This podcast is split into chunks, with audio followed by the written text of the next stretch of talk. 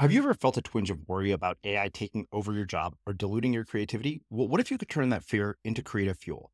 We've just published an amazing new ebook called The Four Keys to Success in an AI World. And this is more than just a guide, it's a deep exploration into the human skills that AI can't touch, the skills that are essential for standing out and thriving, no matter how much technology evolves.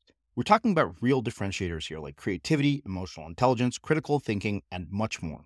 Inside, you'll find actionable insights and strategies to develop these skills, whether you're a creative person, a business person, or just simply someone who loves personal development. This isn't a story about tech taking over, it's a story of human creativity thriving alongside AI.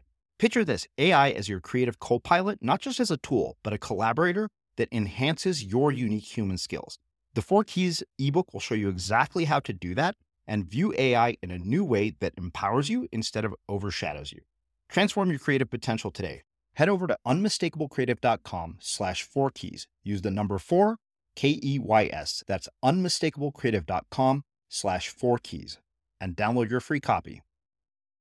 I was 16 years old. I was 15 when it first happened. And I went to the dentist and I got nitrous oxide and I came out of my body. I was very young and I had a very profound experience. The short version is I realized that my ego was an illusion and my body was an illusion, and I had this very direct experience of what's considered an enlightenment moment. And when I came back down with tears running down my cheek, the dentist looked at me and said, Sorry, I hurt you. And I was like, No, no, no. Don't you know everything's nothing and nothing's everything and it's all relative and pain isn't important? And he was like, What? And then he turned to my mom, who was in the room because I was only 15, and she, he said to her, Can you drive her to the Michigan Metaphysical Bookstore? Because what she just said is a spiritual um, awakening. And my mom was like, What? We didn't know what he's talking about. And then next year, 16, I go to the dentist again. I drive myself, you know, in the car, and I have the exact same experience, only bigger. And then I come down and I say to him, I think I just realized that God doesn't exist unless you believe it does. And if you do, you can be happy. So I'm going to choose it. And he was like, okay. Then he writes down the address and he goes, drive to this bookstore. and I find myself at the entrance of my message, which this lifetime is keep the observer on, step outside of yourself from the egoless place, and look over at your personality, your human nature, your storyline, and find the angle that will allow you to find some semblance of peace. Because as soon as you realize this is a movie, and it's all what you make it. And it sounds so theoretical as I'm saying it to you, but I had a direct experience of it. Yeah. Um, there's some freedom, and it becomes humor, and the pain becomes delicious, and the joy becomes delicious, and you choose your life, and then it becomes all about falling in love with your fate because there's not a whole lot of free will down here. I'm Srini Rao, and this is the Unmistakable Creative Podcast, where you get a window into the stories and insights of the most innovative and creative minds who've started movements, built thriving businesses, written best selling books, and created insanely interesting art. For more, check out our 500 episode archive at unmistakablecreative.com.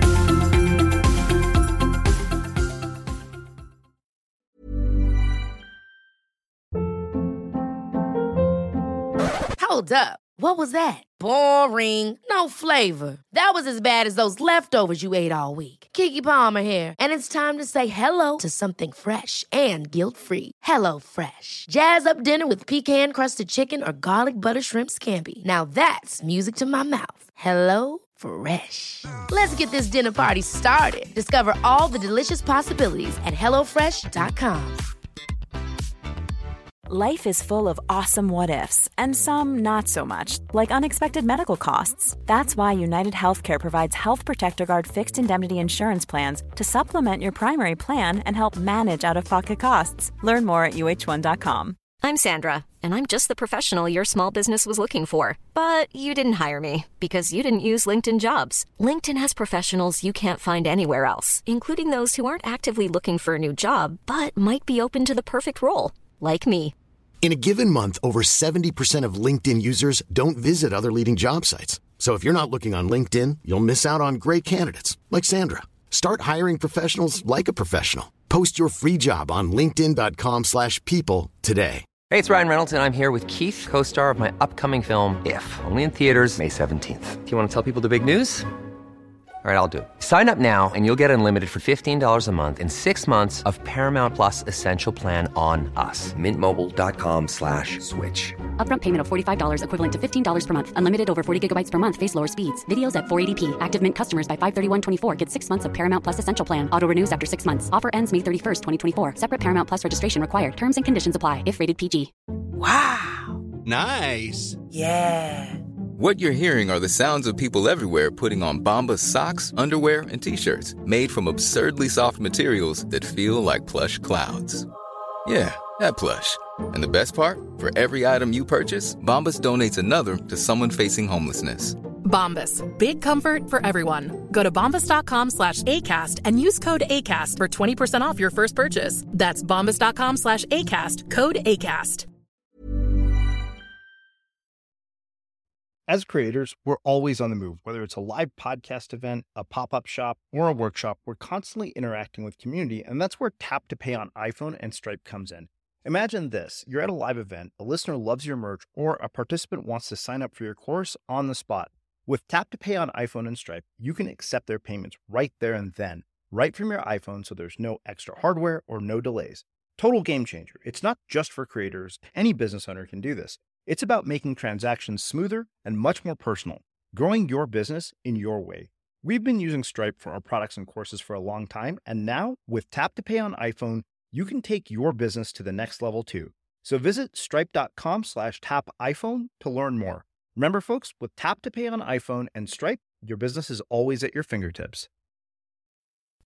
Deborah, welcome to the Unmistakable Creative. Thanks so much for taking the time to join us. That's my pleasure.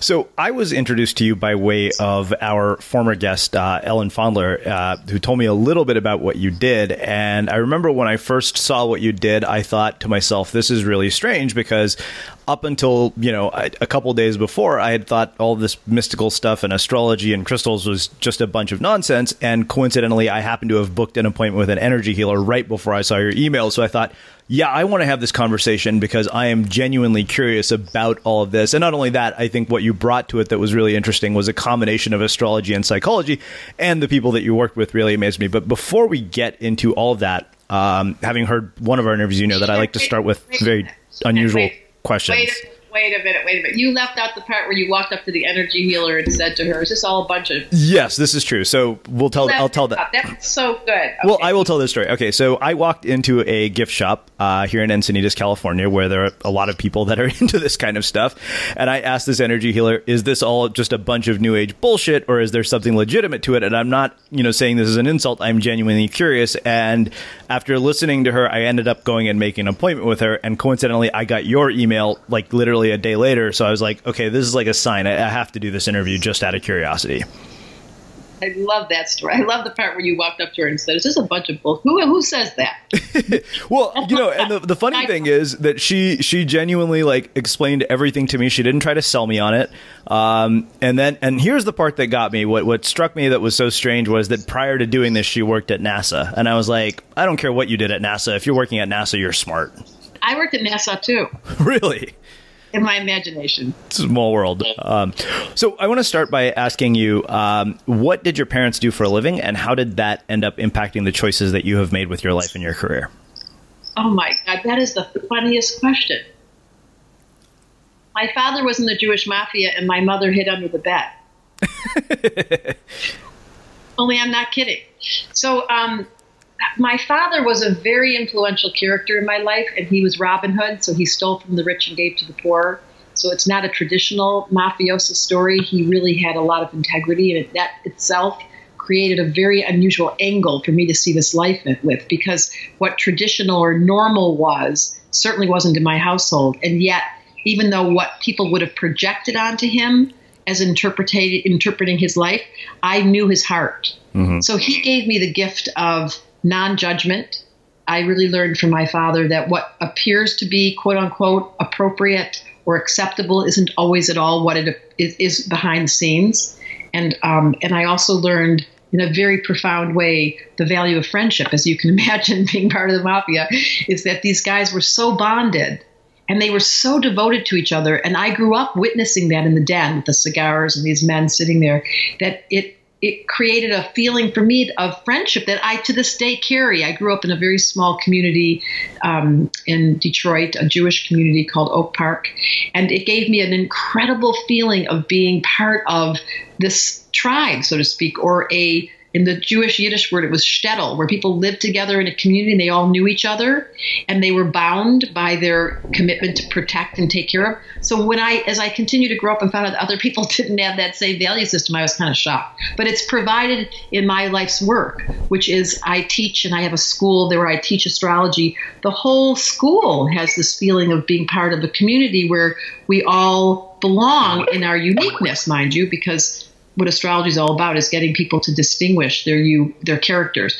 but without wanting everyone to be the same. And that's really what my dad gave me. He he just was colorblind, and he was a universal. We grew up in Detroit. He just never saw people as being separate, and he gave me that gift. Mm. And also a very wide open heart. My mother, on the other hand, was completely Jewish and neurotic, and she, she looked just like Bette Midler. And she never she never told them she wasn't. When they asked for her autograph, she would sign, which was hugely embarrassing for me because she so resembles Bette Midler. She's dead now, um, but she gave me the gift of uninhibited um, audacity. like she let she allowed me to not feel constrained. So by my both virtue of my both parents what a great question. Um, I was given permission to stand away from what's acceptable and become my own unique self. And that's what i do i foster and promote in my work is letting people show up in their own unique way. And suddenly they feel so liberated like oh my god i'm so glad you told me that i'm a neat freak. I always knew it but now i have permission or that i'm a mess. And now i feel okay about the mess. So it's basically because of my mom and dad their names get it ready were tilly and milt you can't make this shit up. This is out of the TV show. I always wanted to put a camera on and just do like Woody Allen does Deborah's House. And then they would just watch these characters, not change any outfits, but they were like Jewish characters out of a sitcom. Uh-huh. And it freed me up to be, uh, you know, I was very embarrassed growing up. It was, uh, you know, but as I've gotten older and that they died, I've really come to like them. Uh, you know, so um, you know, you brought up non-judgment and uninhibitedness, which I want to do a deeper dive into. But one of the, the questions I have, uh, you know, having not been exposed to this life, is what misperceptions do you think that you know the average civilian has of people who are in the mafia. I mean, like my perception of mafia is I've watched Goodfellas, and you know when you describe this very small community, like I, I keep remembering that moment where Ray Liotta's wife says, you know, we never hung out with anybody else; it was always just us. Um, so I'm really curious, like what misperceptions does somebody like me have based on the things that I've been exposed to of this life? This is so funny. I'm talking about it. I'm a psych- psychotherapist and astrologer. We're talking about the mafia. I love it. let's see.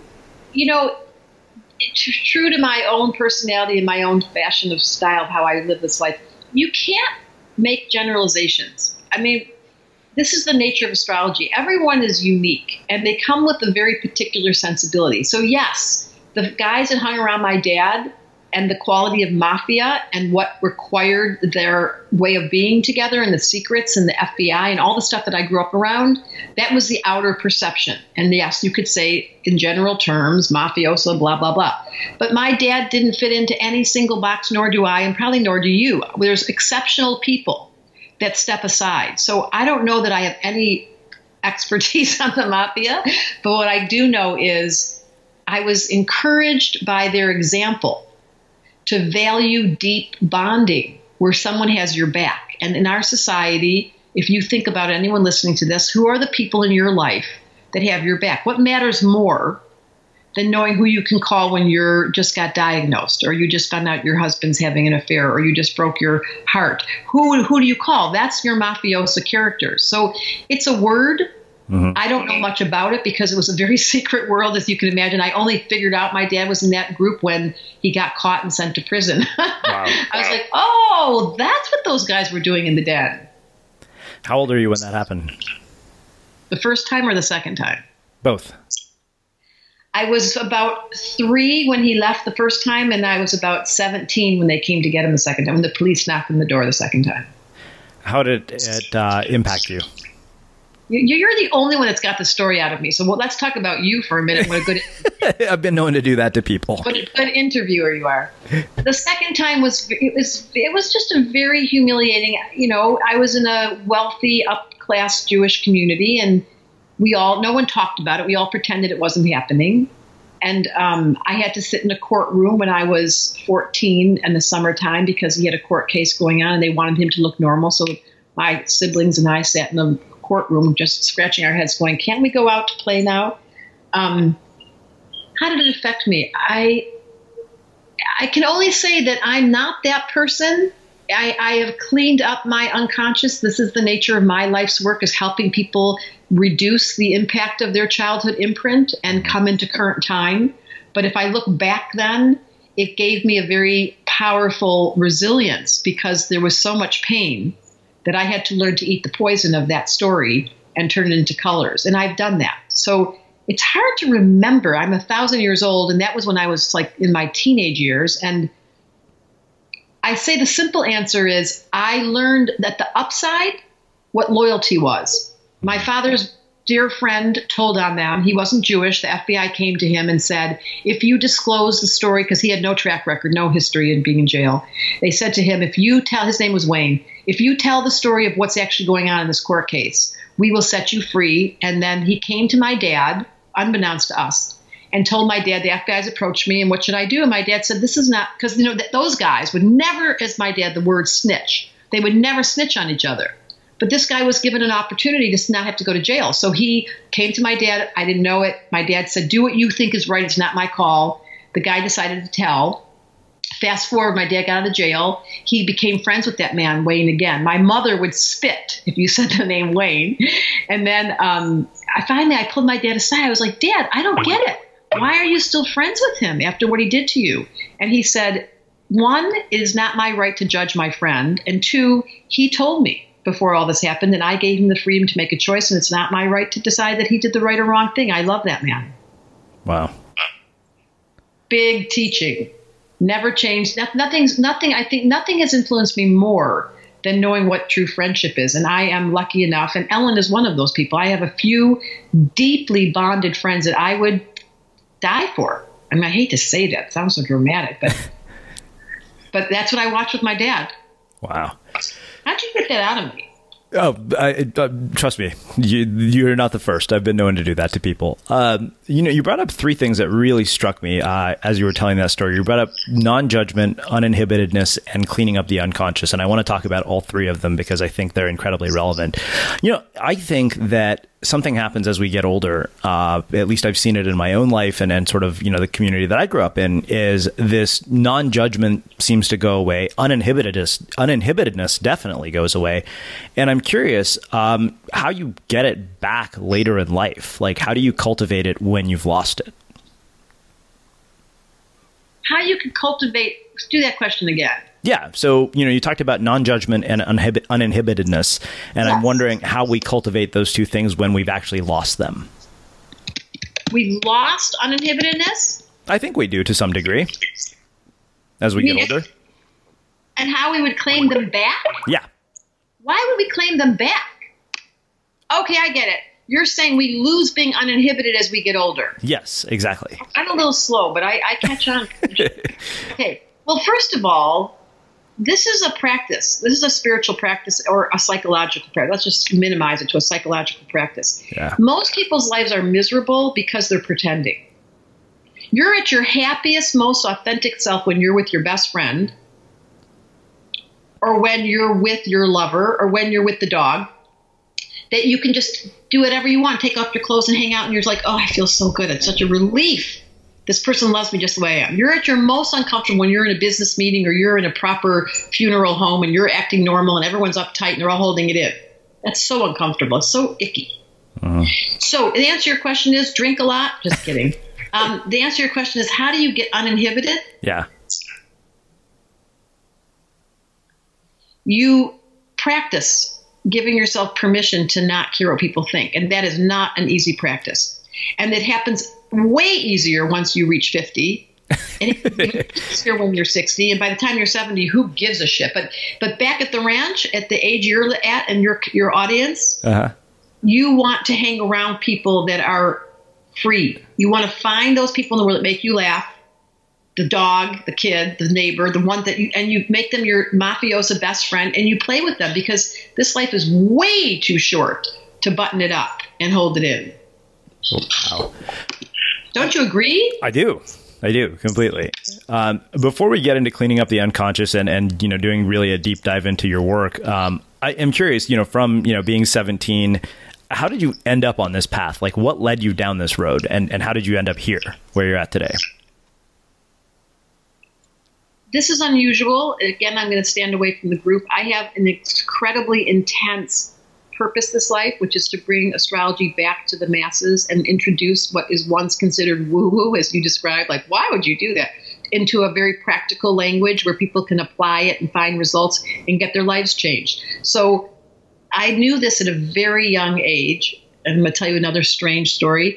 I was 16 years old. I was 15 when it first happened. And I went to the dentist and I got nitrous oxide and I came out of my body. I was very young and I had a very profound experience. The short version is I realized that my ego was an illusion and my body was an illusion, and I had this very direct experience of what's considered an enlightenment moment. And when I came back down with tears running down my cheek, the dentist looked at me and said, Sorry, I hurt you. And I was like, No, no, no. Don't you know everything's nothing and nothing's everything and it's all relative and pain isn't important? And he was like, What? And then he turned to my mom, who was in the room because I was only 15, and she, he said to her, Can you drive her to the Michigan Metaphysical Bookstore? Because what she just said is a spiritual um, awakening. And, and my mom was like, What? We didn't know what he was talking about. And then next year, 16, I go to the dentist again. I drive myself, you know, in the car, and I have the exact same experience, only bigger. And then I come down and I say to him, I think I just realized that God doesn't exist unless you believe it does. And if you do, you can be happy. So I'm going to choose it. And he was like, okay. Then he writes down the address and he goes, drive to this bookstore.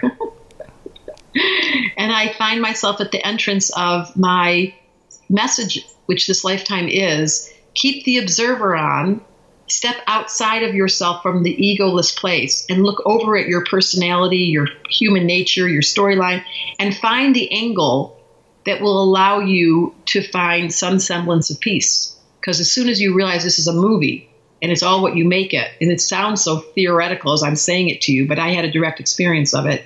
Um, there's some freedom, and it becomes humor, and the pain becomes delicious, and the joy becomes delicious, and you choose your life, and then it becomes all about falling in love with your fate because there's not a whole lot of free will down here.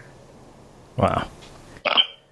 Okay, so let's talk about practical application, and I think I want to start by talking about you know what you mentioned as unconscious programming because I, I, remember just yesterday I was having a conversation with one of my friends. I said, "You find me one human being who's been raised by like incredibly you know conscious parents who gave them the best subconscious programming in the world and have like you know unstoppable confidence and make a shitload of money." I'm like, "Find me that person, and I'll be blown away." I like I don't think any of us get through childhood without being scarred a little bit. Um, so I, am curious, what is the practical application of this? work? Work, both you know the combination of astrology and psychology. And let's start with you know undoing you know unconscious patterns from our past. Well, that's all there is. So you nailed it. You're absolutely right. You are built. If you read my book, The Missing Element, mm-hmm. the book starts off with.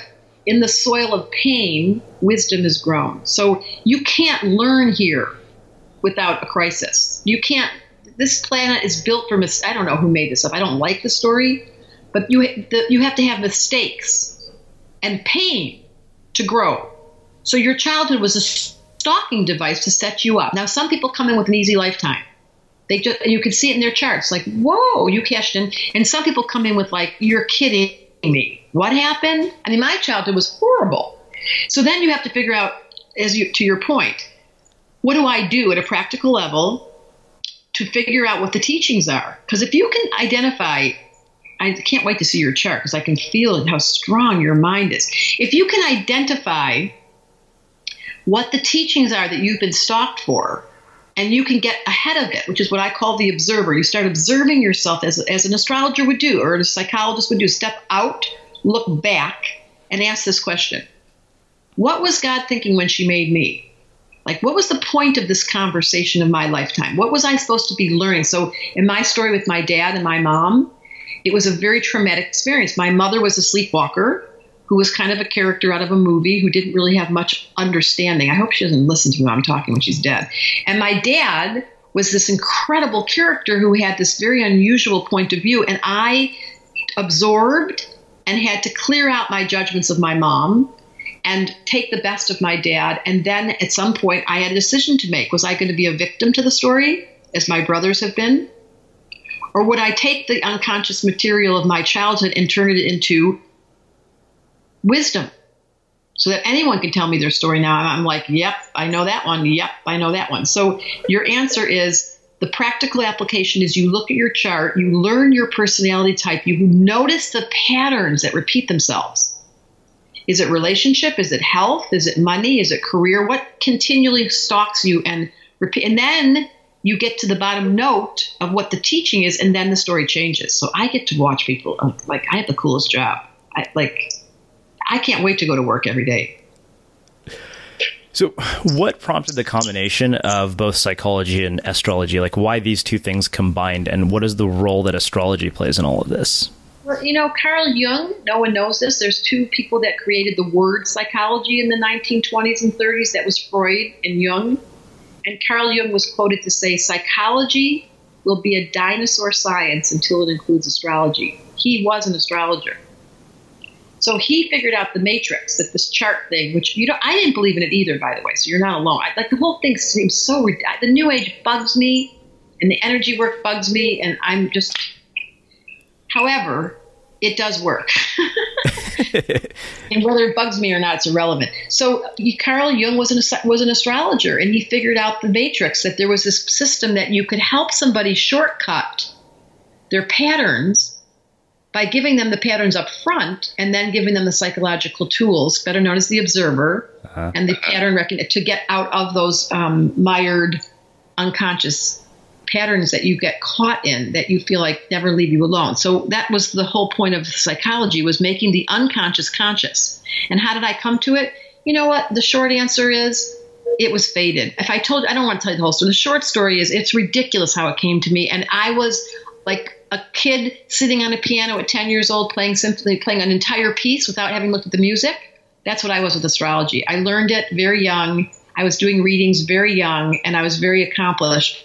By the age of 28, I had a radio show in Vancouver on the number one radio show that made me very successful. And I continued to work with Sting and Madonna, and I've had some very famous people endorse my work. Mm-hmm. Did your perceptions of the definition of success change as you became more successful? You know, I, I, this is so weird, but I think I was good right at the beginning. And I always thought that after, you know, how like I became celebrities astrologer and everybody liked me even more, but I kept saying, well, that was weird because the day before I met them, I was the same astrologer. I, that whole celebrity thing confused me. Yeah. I've been, I've been, you know, I was a prodigy. I mean, no one knew that because how would you find an astrology I went to graduate school and I studied astrology in graduate school. I was doing readings for the, you know, the my coaches and my um, teachers and the supervisors. They were all interested because I was very good at it at a very young age. Huh. Kind of like the kid that would play piano. Like you know how sometimes you see a little kid. I just saw this recent little violin girl. She was like seven, and you were like, "What?" Because you bring memories with you. I remembered astrology when I was really little. If you thought the only way to get a more defined jawline with natural looking results was through surgery, think again. Juvederm Volux XC is a non surgical injectable gel filler that improves moderate to severe loss of jawline definition and can help you achieve natural looking results with little downtime. Even better, this improved definition lasts up to one year with optimal treatment. No maintenance required. Improve jawline definition for a smooth, sculpted look with Juvederm Volux XC. For important safety information and to find a licensed specialist, visit juvederm.com. That's J U V E D E R M.com. Not for people with severe allergic reactions, allergies to lidocaine, or the proteins used in Juvederm. Common side effects include injection site redness, swelling, pain, tenderness, firmness, lumps, bumps, bruising, discoloration, or itching. There's a risk of unintentional injection into a blood vessel, which can cause vision abnormalities, blindness, stroke, temporary scabs, or scarring. Talk to a licensed specialist specialist to find out if it's right for you. Hold up. What was that? Boring. No flavor. That was as bad as those leftovers you ate all week. Keke Palmer here, and it's time to say hello to something fresh and guilt-free. Hello Fresh. Jazz up dinner with pecan-crusted chicken or garlic butter shrimp scampi. Now that's music to my mouth. Hello Fresh. Let's get this dinner party started. Discover all the delicious possibilities at hellofresh.com. Hey, Dave. Yeah, Randy. Since we founded Bombas, we've always said our socks, underwear, and t shirts are super soft. Any new ideas? Maybe sublimely soft. Or disgustingly cozy. Wait, what? I got it. Bombas. Absurdly comfortable essentials for yourself and for those facing homelessness. Because one purchased equals one donated. Wow, did we just write an ad? Yes. Bombas. Big comfort for everyone. Go to bombas.com slash ACAST and use code ACAST for 20% off your first purchase. Cool fact a crocodile can't stick out its tongue. Also, you can get health insurance for a month or just under a year in some states. United Healthcare short term insurance plans, underwritten by Golden Rule Insurance Company, offer flexible, budget friendly coverage for you. Learn more at uh1.com. Quality sleep is essential. That's why the Sleep Number Smart Bed is designed for your ever evolving sleep needs. Need a bed that's firmer or softer on either side? Helps you sleep at a comfortable temperature? Sleep Number Smart Beds let you individualize your comfort so you sleep better together. JD Power ranks Sleep Number number 1 in customer satisfaction with mattresses purchased in-store. And now, save 50% on the Sleep Number limited edition Smart Bed for a limited time. For JD Power 2023 award information, visit jdpower.com/awards. Only at a Sleep Number store or sleepnumber.com. As creators, we're always on the move. Whether it's a live podcast event, a pop-up shop, or a workshop, we're constantly interacting with community, and that's where Tap to Pay on iPhone and Stripe comes in. Imagine this: you're at a live event, a listener loves your merch, or a participant wants to sign up for your course on the spot. With Tap to Pay on iPhone and Stripe, you can accept their payments right there and then, right from your iPhone, so there's no extra hardware or no delays. Total game changer. It's not just for creators, any business owner can do this. It's about making transactions smoother and much more personal, growing your business in your way. We've been using Stripe for our products and courses for a long time, and now with Tap to Pay on iPhone, you can take your business to the next level too. So visit stripe.com slash tap iPhone to learn more. Remember, folks, with Tap to Pay on iPhone and Stripe, your business is always at your fingertips. Wow. Um, so you mentioned uh, my personal charts. Is that something that we could actually look at while we're having this conversation? That's so funny. Um, I would love to see your chart, and no, we're not doing that during this conversation. okay, fair enough. I would love to. I would love to um, look. I, you're fascinating. I'm. You know, I also have a strong intuition, especially when I can't see the person. Mm-hmm. So I get on the phone because voices are so telling to me and it's very clear to me you have uh, you know I, I, would suggest without being too candid in the middle of your thing that relationships are one of your hard things. Because for you to keep to someone to keep up with you intellectually you get so bored so quick. Well that's that's an accurate assessment. Yeah am I right or am i right? Yeah you're absolutely right. So then you become separate and independent so much. What year were you born? Can you tell me? Uh, 1978 yeah, so you have a very strong will. You're just a feisty little thing. And you're so independent that when people start being slow and boring, you're like, oh my God, I'm going to hurt that person. And then you just become independent. Interesting. I've never heard it put that way before, but you're right about the relationship thing. Yeah. Okay, that was my intuition on the little dark screen looking at Skype, talking to you in the middle of cyberspace. I love this game. Me too. Um, you know, you've worked very closely with um, incredibly successful people. Um, you mentioned celebrity clients like Sting and Madonna, and I'm curious. You know, what are the what is the inner world of these people like? Because I think we're very clear on what the outer world of all of these people is like. Is there something that separates them that allows them to accomplish what they do at the levels that they do? Um, you know, like what is the story that they're telling themselves that allows these results to be produced? Such a good question and something I've studied because I myself, you know, Einstein had a great quote. He said, "In my distaste for authority, God made me one." I love that. in my in my own um, it happened to me I, I think i've become something of an authority even though i have a severe rebel and i've become an authority as an astrologer and as a psychotherapist i think it's equal i think i'm as good a therapist as i am a, um, an astrologer and it's because and i see this with all these successful characters that i've been privileged to sit next to. It's very simple and it's what you're doing. It's consistency. When like I watched Sting, I traveled with him for a year and a half, and I saw him practice every day. You know, when when you and Madonna and her exercising her body and her relent, relentless commitment to fulfilling her, her practice of her body in her case, it's the consistency that's the challenging part for the normal person because boredom and or um, what, what what stops people from lack of discipline. Mm-hmm. Help me. Why do people sleep a lot? Because they are depressed. They don't have motivation. They don't feel like they're good at what they're doing. I just kept doing what I was doing and doing it and doing it and doing it. And suddenly I was like, oh my God, I've just become an authority. It wasn't because I was seeking, my ego wasn't such a ambitious ego. It was more the distinct quality of success is you keep on going even when you don't want to. Yeah, I, I, would I would agree with that. Um, you know, the other thing you brought up earlier in our conversation was this idea of, of you know the observer um, and this idea of, of life being a movie that you're just kind of watching.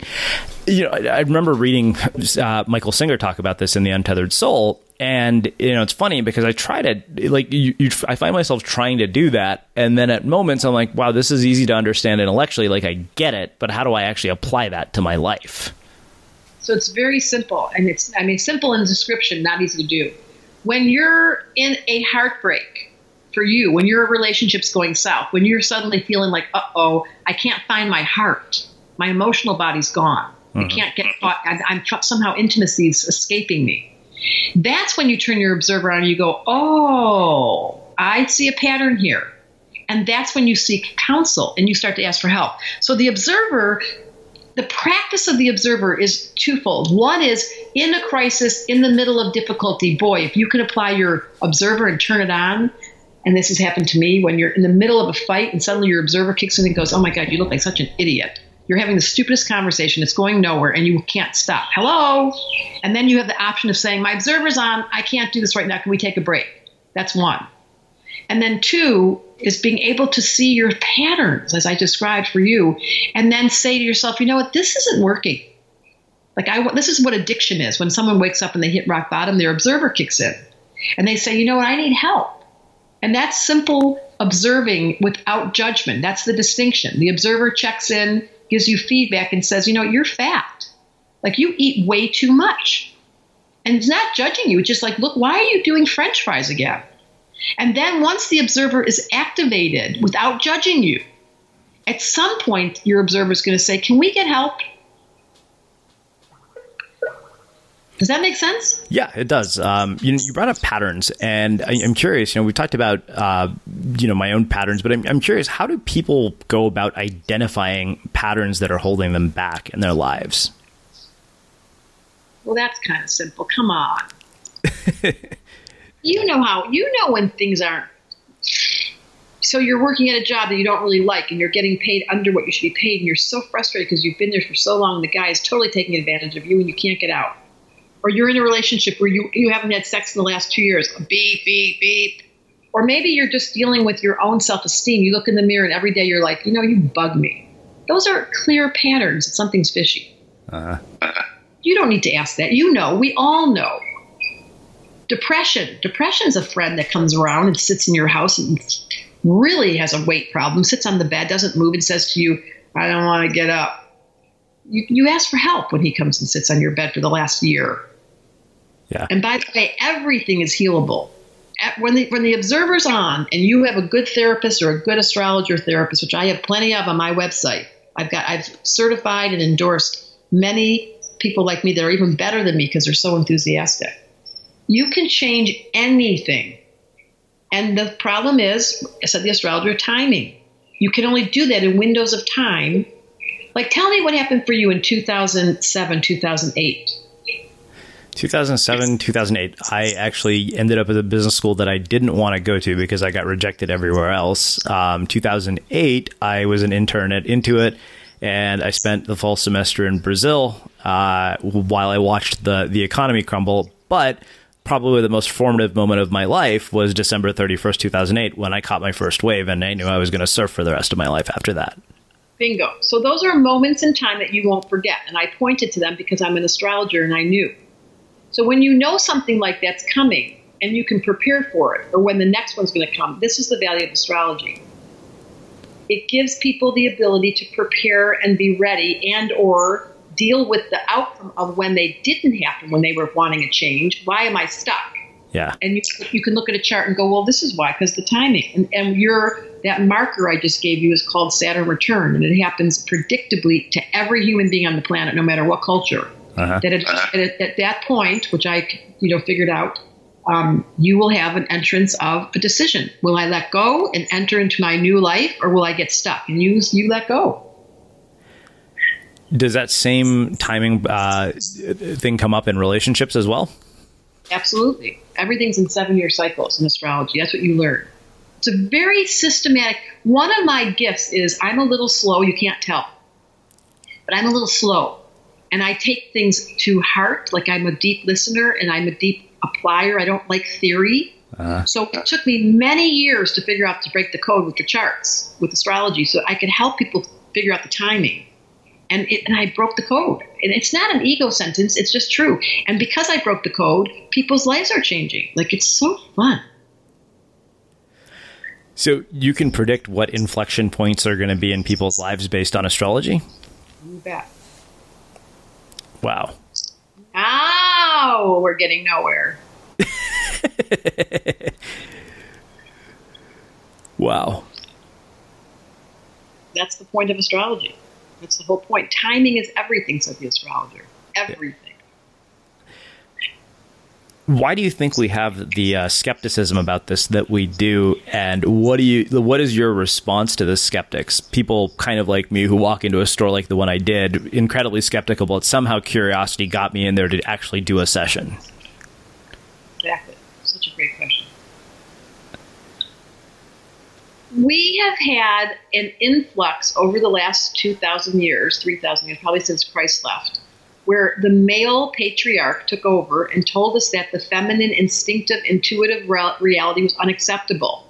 And that if you didn't follow the order brought to you by the government or by the religion, you were going to be ostracized. So, of course, being banished and being separate and having your head cut off, or better known as having the witches be destroyed, we said, shh, stop talking about that right brain, feminine, magical world. It doesn't serve us.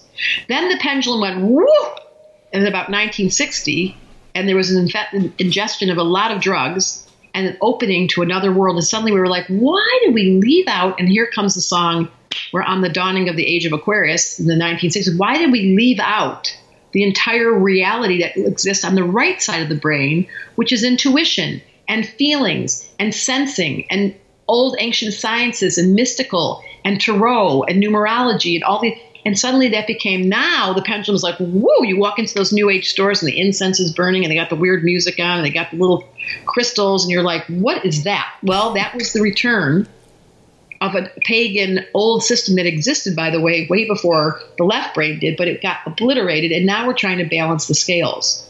And we're a little too far to the right.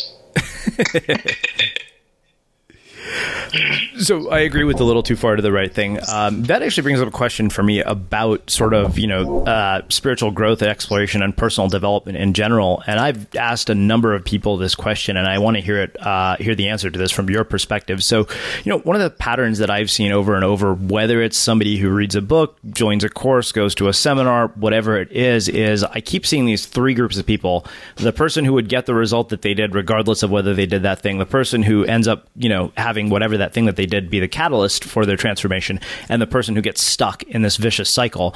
And, you know, I have, I've jokingly said, even though maybe not jokingly, that the entire personal development industry is built off that third group of people.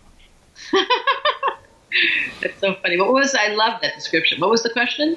So, what is it that, that separates people who are getting res- like why is it that we have this vicious cycle of personal development, and and why do some people get the results that they do, and why uh, you know why is it that there are some people who will get the result regardless, another group who you know going to something you know participating in something could be the catalyst for the transformation, and then the third group, which you know is largely what fuels I think the entire industry, are people who are just caught in this vicious cycle of addicted to this stuff but never actually seeing their lives change. So, are we talking about uh, why is there Republicans and Democrats? You're talking about different levels of consciousness. Yeah. And you cannot, this is one of my biggest pet peeves. When I get home to the planet that I came from, I'm going to say to them, Excuse me, that planet Earth was such a mess. Why would you put people on the planet that are completely, totally, radically different from each other and tell them they're going to live on the same street? So, to your point, there are some people who are waking up and they need a small little soft t- gesture and they suddenly have an enlightenment. Like they go to the dentist and they're like enlightened. There's some people that are sound asleep. They are brand new souls and they're bumping into their own selves and they do the weirdest things and they cheat and they lie and they're so mean. And it doesn't matter what you do to them. And there's some people that are right in the middle that are like, hmm, I like this new age stuff. I think I'm going to practice for a long time mm-hmm. to see if I can get myself to wake up. And those are the category you said, the third category. They're just they're they're awakening, and it takes a while. And you can't you. It's not for us to judge, but you know when you meet somebody, like you're sitting next to somebody, you go, wow, that person who, by the way, could be. I just did a reading today for a 23 year old woman who was so highly evolved. It was such a privilege to sit next to her. And I have a great friend who's 72, who's one of the youngest souls I've ever met, who just tickles me all day because he still seems like he's 12 to me. So it's nothing to do with age, but there's evolution of a soul.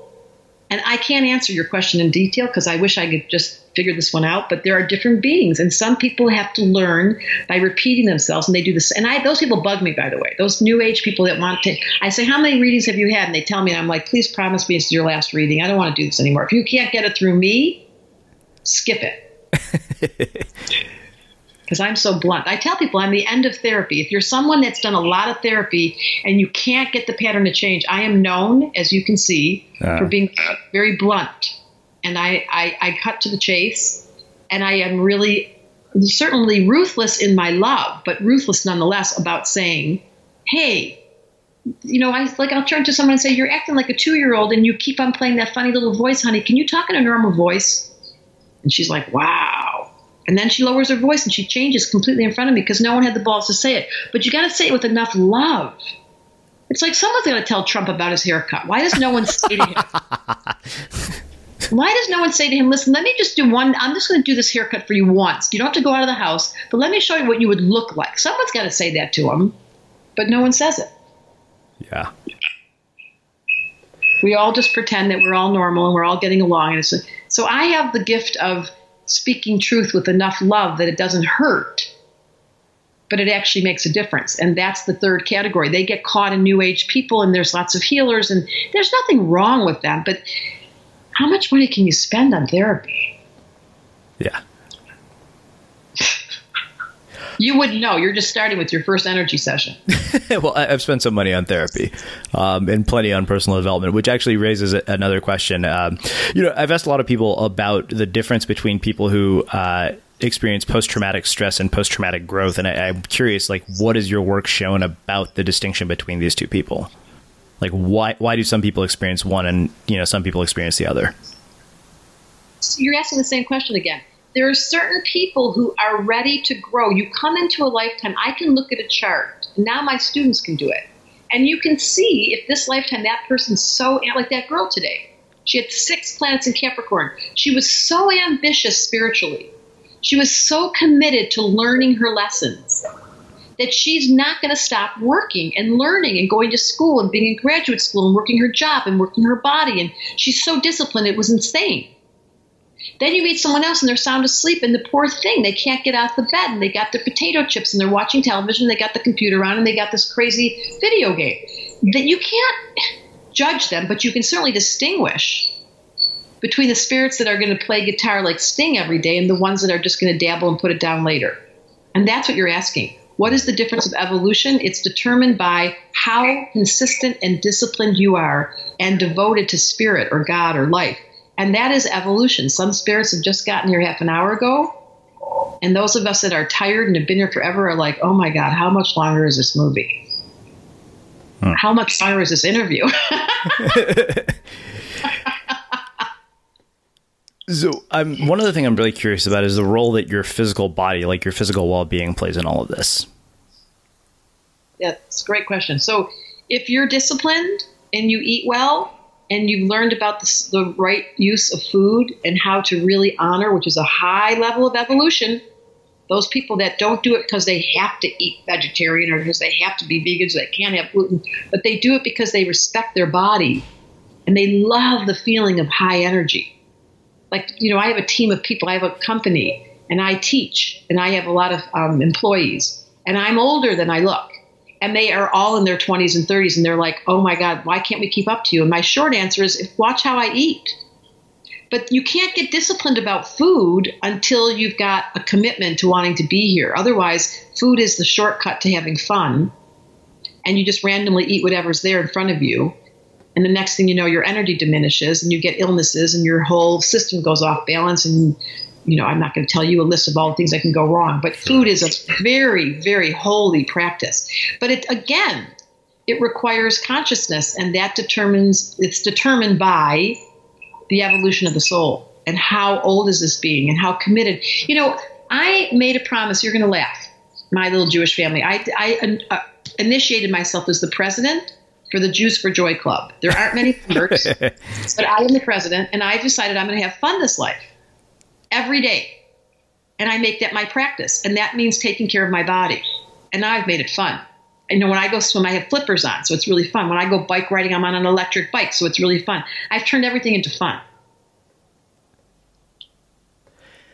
So, one other question about this, um, and this is about religion in particular. So, I, one, I'm curious, you know, what, is the role of religion in all of this? Because I have always jokingly said my main issue with religion is that it's time consuming because I'm Indian and all Indian religious traditions are time consuming. If you've ever been to an Indian wedding, you know this.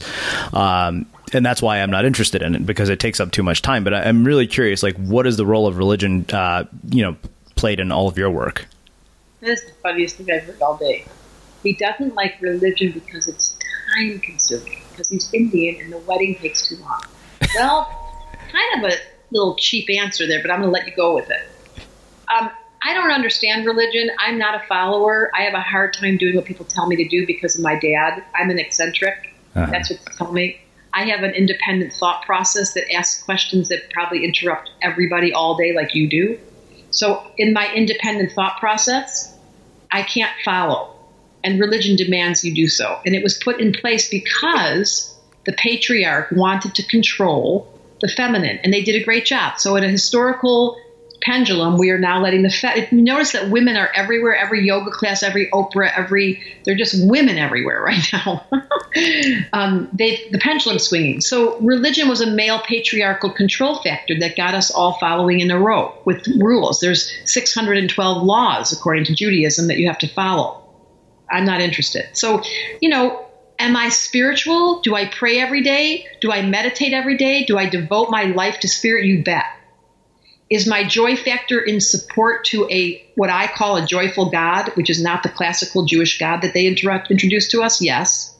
So this podcast that you have and this work that I'm doing, we're trying to make people think about their new version of religion which is described by your uniqueness. And if you want to pray and meditate and go to church and you love the smell of that incense, go for it. I don't care what you do, just so long as you honor God. I don't care what his last name is, I don't care how you do it. Just make sure you realize there's a greater power that we are humbled in the presence of, who is driving this entire movie, said the astrologer, in perfect order. As Einstein said, God's not playing with dice. This is a perfectly organized system. It's just the human condition is a mess which I have a whole other conversation about. We're not going to go there now. well, it sounds to me like I could talk to you for about two hours about all this stuff, and we still wouldn't. Uh, we'd barely scratch the surface. Yeah, I, I, am definitely a thinker, as you are. So yes. Well, um, I can see now why Ellen referred to you. This has been really, really fascinating. So I want to finish by asking you my, my final question, which is how we finish all of our interviews at the Unmistakable Creative. What do you think it is that makes somebody or something unmistakable? Uniqueness, it's it's the unmistakable are the people that you stop and you look at them again. You go, that person is so unusual. That person is so themselves. That person is so committed.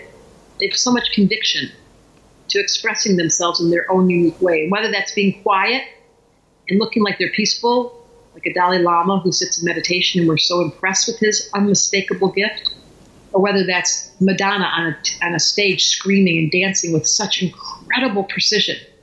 But in the end of the story, what's unmistakable is somebody has given themselves to be exactly who they are because everyone else is taken and they've really figured out their unique version. And that's what astrology is for. I help you identify without judgment the version of you and then how to enhance it with the compassion of the observer who looks back at you and goes, Oh, you're so cute. You're amazing. I'm in love with you. I can't believe you're here on this planet. Thank God you arrived in the nick of time. I, the gift you're giving to that family you're in, or the gift you're giving to your career is thank God you're unmistakably being you. How's that? Yeah, that was awesome. Um, well, this has been amazing and, and really, really eye opening. Where can people find out more about you and your work? Well, the good news is twice a year there's a school that you could come take a six week class that is like life changing. It's a self discovery. You would love it. It would see people that don't believe in astrology are my favorite people because I love the skeptics. Like, let me show you the practical application. So you go to Debra Silverman Astrology, D E B R A, DebraSilvermanAstrology.com, and you go under Learn and you find out about it.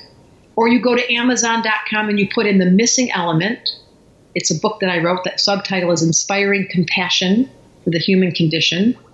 And you read the book, or you go get a reading. You can come get a, and I, you don't need me to get a reading. There's an amazing astrologers on my website. So it's you just one stop shop, DebraSilvermanAstrology.com, and uh, let me share with you an ancient science that got left behind because someone decided that it was dangerous to have too much magic. Hmm. Wow. Help, help. Why would we not want magic? Well, I think that makes a really fitting end to our conversation. Um, I, I, really appreciate you taking the time to join us and share your stories and insights with our listeners. This has been really phenomenal. Yeah, so are you. You're a really good interview, and now I want your birth date. April 11th, 1978. No, no, no, but I need oh. you to. You need, what you should do is you should write to, if anyone wants to read you write to Silverman Support at gmail.com I want you to write the Silverman Support Team and just say, Debra just did an interview with me. Here's my birth date, time, and place. Okay. And then, and then I can figure you out. That sounds awesome. Good luck with that, you're supposed to say. I'm looking forward to it. And for everybody listening, we will wrap the show with that. Thank you for listening to this episode of the Unmistakable Creative Podcast. While you were listening, were there any moments you found fascinating, inspiring, instructive, maybe even heartwarming? Can you think of anyone, a friend or a family member who would appreciate this moment? If so, take a second and share today's episode with that one person because good ideas and messages are meant to be shared. Ever catch yourself eating the same flavorless dinner three days in a row? Dreaming of something better? Well, HelloFresh is your guilt free dream come true, baby. It's me, Keke Palmer. Let's wake up those taste buds with hot, juicy pecan crusted chicken or garlic butter shrimp scampi. Mm. Hello Fresh. Stop dreaming of all the delicious possibilities and dig in at HelloFresh.com. Let's get this dinner party started. Mom deserves the best, and there's no better place to shop for Mother's Day than Whole Foods Market. They're your destination for unbeatable savings, from premium gifts to show-stopping flowers and irresistible desserts. Start by saving 33% with Prime on all body care and candles. Then get a 15-stem bunch of tulips for just $9.99 each with Prime. Round out Mom's menu with festive rosé, irresistible berry chantilly cake, and more special treats. Come celebrate Mother's Day at Whole Foods Market. Even when we're on a budget, we still deserve nice things. Quince is a place to scoop up stunning high-end goods for 50 to 80% less than similar brands. They have buttery soft cashmere sweaters starting at $50, luxurious Italian leather bags, and so much more. Plus, Quince only works with factories that use safe, ethical, and responsible manufacturing. Get the high-end goods you'll love without the high price tag with Quince. Go to quince.com/style for free shipping and 365-day returns.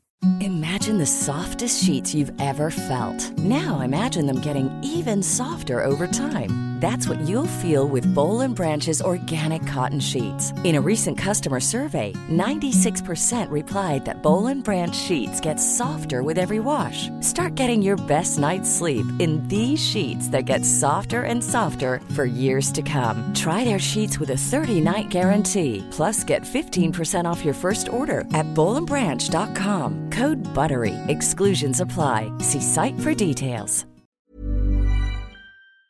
Have you ever felt a twinge of worry about AI taking over your job or diluting your creativity? Well, what if you could turn that fear into creative fuel? We've just published an amazing new ebook called The Four Keys to Success in an AI World. And this is more than just a guide, it's a deep exploration into the human skills that AI can't touch, the skills that are essential for standing out and thriving, no matter how much technology evolves. We're talking about real differentiators here like creativity, emotional intelligence, critical thinking, and much more. Inside, you'll find actionable insights and strategies to develop these skills, whether you're a creative person, a business person, or just simply someone who loves personal development. This isn't a story about tech taking over, it's a story of human creativity thriving alongside AI. Picture this AI as your creative co pilot, not just as a tool, but a collaborator that enhances your unique human skills.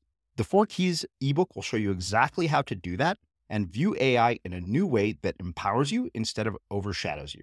Transform your creative potential today. Head over to unmistakablecreative.com slash four keys. Use the number four, K E Y S. That's unmistakablecreative.com slash four keys and download your free copy.